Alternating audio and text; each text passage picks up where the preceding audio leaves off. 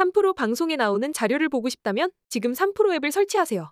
콘텐츠도 보면서 자료도 무료로 다운받으실 수 있습니다. 미스터 마켓으로 한번 가보겠습니다. 자 오늘은 유가 얘기를 좀 해드릴 텐데 헤드라인 주세요. 어느새 85달러 임박 국제유가 더 오를까 두 분께 여쭤보겠습니다. 더 오를까요? 국제 유가요? 음. 아니요, 이제 고점 찍고 내려옵니다. 자 건프로. 저는 그 이번에 미군 죽은 게 음. 조금 영향을 줄 것 같습니다. 저는 좀 더 오른다. 네, 저도 올 약간은 아, 더 그래? 오른다. 2대 1입니다. 자, 최근에 사실 주, 유가가 안정감을 가지면서 미국의 인플레이션에도 좀 도움이 된 게 사실이죠. 왜냐하면 물가가 한참 오를 때는 어 이거 100달러 갑니다. 이런 얘기들을 많이 했었는데 최근에 어쨌든 70달러 선에서 안정감을 가졌었는데 이 굉장히 수- 수급상에 공급 쪽에서 약간 불안정한 거 아니야? 저쪽에서 이제 전쟁이 났으니까 그럼에도 불구하고 경기가 안 좋아진다, 수요가 둔화된다 이런 논리들이 더 강하게 먹히면서 안정감을 가졌는데 아까 권프로가 얘기하듯이 저 전황이 심상치가 않아요. 미군이 세명이 죽고 34명이 부상을 당했단 말이에요. 네. 예. 근데 미국이란 나라를 한번 생각해 보세요. 라이언 일병 구하기. 이게 예. 딱 상징적이잖아. 음. 어? 우리 군대를 죽였어? 이거는 경험상으로 보면 무언가 합니다. 네. 예, 미군이 이걸 그냥 가만 놔두고 야, 우린 뭐 그냥 사이좋게 지내봐. 이거는 미국의 입장은 아닐 거예요. 그리고 이제 에, 약 여, 에, 열 달도 안 남은 이 선거전에서 바이든 대통령도 그렇게 에, 약한 모습을 보일 수가 없을 거예요. 그렇죠. 예. 그래서 무언가 강한 군사적인 행동을 할 충분한 예, 이유가 미국 국내에는 발생한 거죠. 그리고 미국 국회에서 강경파 의원들이 야 이란 쳐야 된다라고 얘기를 하고 있잖아요, 실제로. 네네. 음. 아니, 근본적인 걸 해결해야지 뭐 이렇게 얘기를 하고 있는 상황이라서 음. 이 중동의 불안정한 어, 정세는 훨씬 더 강하게 또 확장될 가능성이 있다 이렇게 전문가들이 보는 것 같아요. 그래서 30일 런던 그 브렌트유 IC 거래소에서 거래된 브렌트유가 전날보다 2.99% 급등을 해서 80.04 이게 24일 날 기준으로 80달러를 넘어갔었는데 28다 28일에는 83.88달러 장중 한때는 84달러 대까지 갔거든요. WTI도 어쨌든 에, 지난 26일 날 78.89달러를 기록해서 12월 1일 이후 최고점을 기록한 바가 있는데 이것도 계속 조금이나마 상승세를 유지하고 네. 있거든요. 근데 어쨌든 에, 아까도 얘기한 어떤 지정학적 리스크가 아, 수요의 부진이라는 거에 약발을 좀 못 미쳤었는데 음. 근데 수요가 진짜 부진할 거냐? 미국 경제 성장률이 저렇게 좋게 나오잖아요.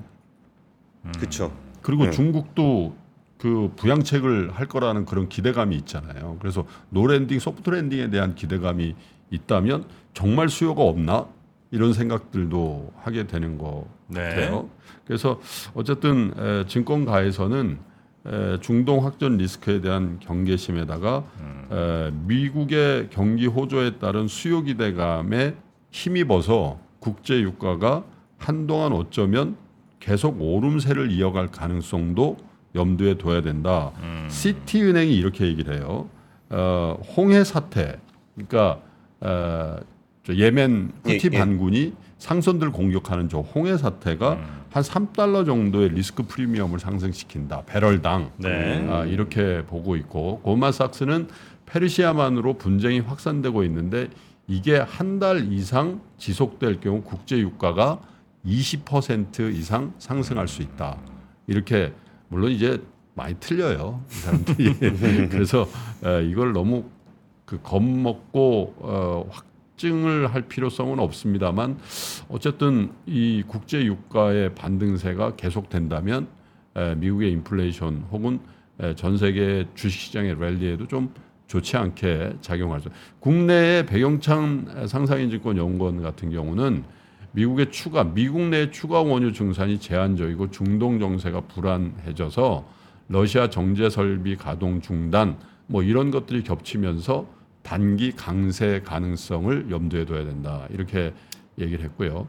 1분기 국제 유가의 급등 가능성도 배제할 수가 없다 이렇게 얘기를 했는데 다만 이제 일각에서는 긴 시계로 봤을 때 에, 지난해만큼의 경기 반등이 아닐 것이기 때문에 네. 에, 수요가 아, 크게 에, 진작되지 않기 때문에 유가의 상승세도 제한적일 것이다. 일시적으로 배럴당 80달러 중후반대를 타치할 수는 있지만 에, 1분기 내 평균 가격은 80에서 80달러 초반이 될 것이다라는 전망도 있어요. 근데 어쨌든 에, 보수적으로 보는 시각과 조금 위험하다고 보는 시각에 공이 뭐가 있냐면 네. 80달러대를 밑으로 보는 시각은 많이 없어요. 음, 근데 그러네요. 이제 에, 경기가 안 좋다라고 항상 얘기할 때는 한참 네. 얘기할 때는 야 이거 유가 이러다가 70달러, 60달러 갈 수도 있겠는데라는 생각과 더불어서 인플레이션이 잡혔다라고 얘기를 했거든요. 그래서 에, 어느새 이제 85달러 선까지 올라. 물론 이제